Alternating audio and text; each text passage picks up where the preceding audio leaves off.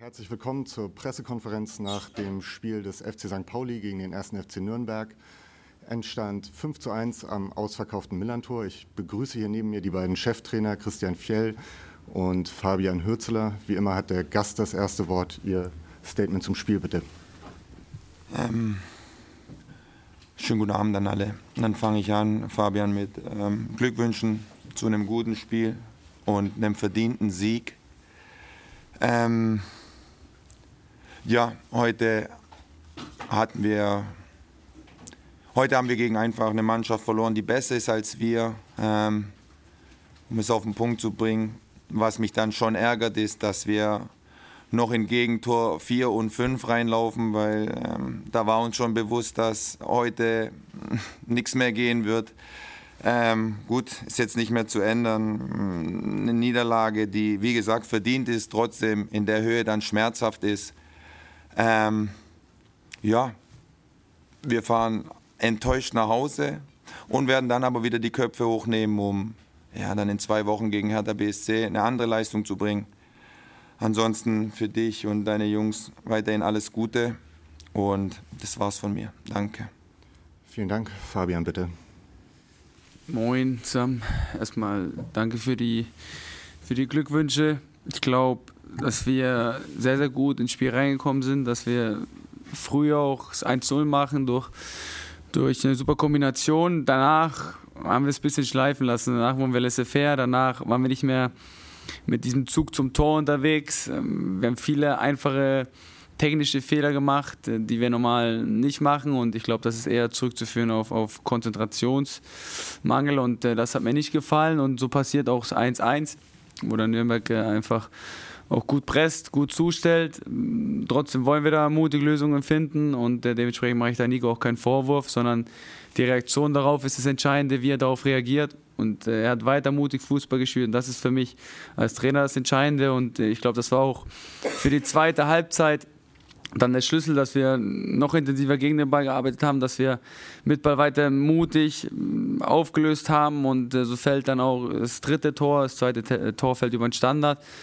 Und ähm, dann hatten wir, glaube ich, sehr, sehr viel Kontrolle beim Spiel in der zweiten Halbzeit, lassen so gut wie gar nichts zu, bis auf, bis auf den Lattentreffer. Also diese Balance hat wieder gestimmt zwischen einer defensiven Stabilität und einer, offensiven Torgefahr. Und mich freut es dann auch, dass die Spieler, die reinkommen, noch einfach mal richtig Lust haben, Tore zu erzielen, das nicht runterspielen einfach, sondern sich zeigen wollen. Und das sieht man auch im Training, dass sie einfach die Intensität hochhalten und Dementsprechend freut mich das ähm, sehr, dass die ja, Anführungsstrichen Non-Starters, die reingekommen sind, noch so eine Wirkung aufs Spiel hatten. Ich wünsche ähm, Nürnberg alles Gute für den Rest der Runde. Danke.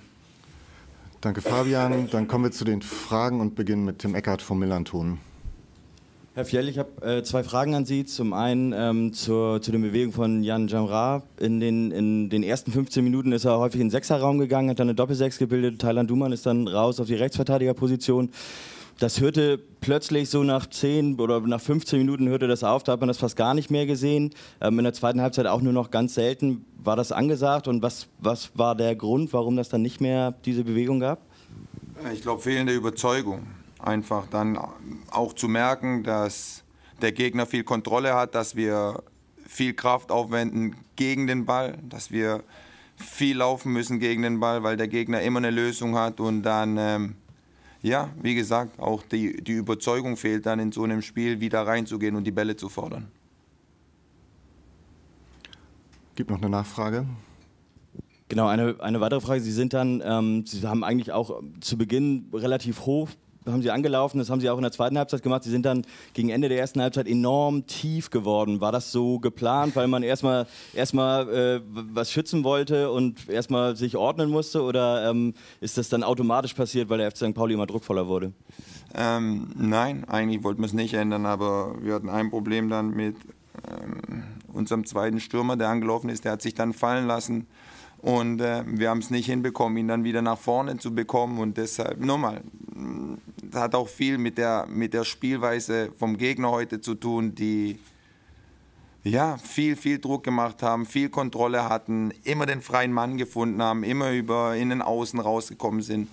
Und ähm, deshalb sind wir dann auch tiefer gefallen, ja. Ich sehe keine, doch, wir bleiben bei Tim Eckert.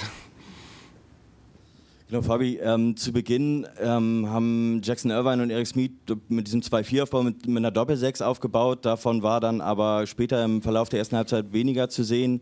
Ähm, Jackson Irvine ist dann viel mehr im rechten offensiven Halbraum gewesen. Ist das, ähm, ist das angesagt gewesen oder weil eigentlich hatte ich den Eindruck, dass ihr gerade in den ersten 15 Minuten mit diesem 2-4-Aufbau ganz gut durchgekommen seid.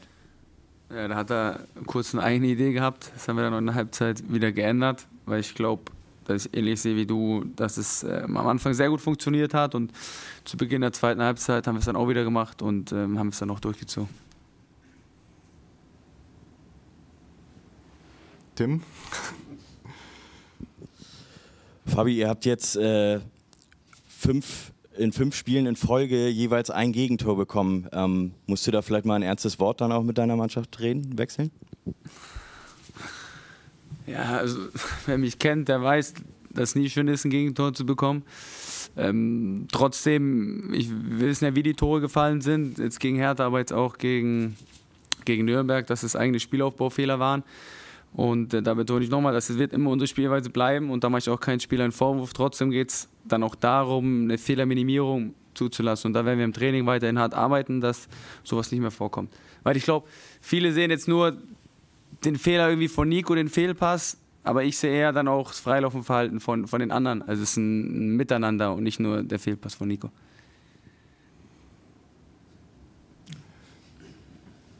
Das scheint es gewesen zu sein an Fragen. Dann unseren Gästen eine gute Heimreise und allen anderen ein schönes Restwochenende. Tschüss.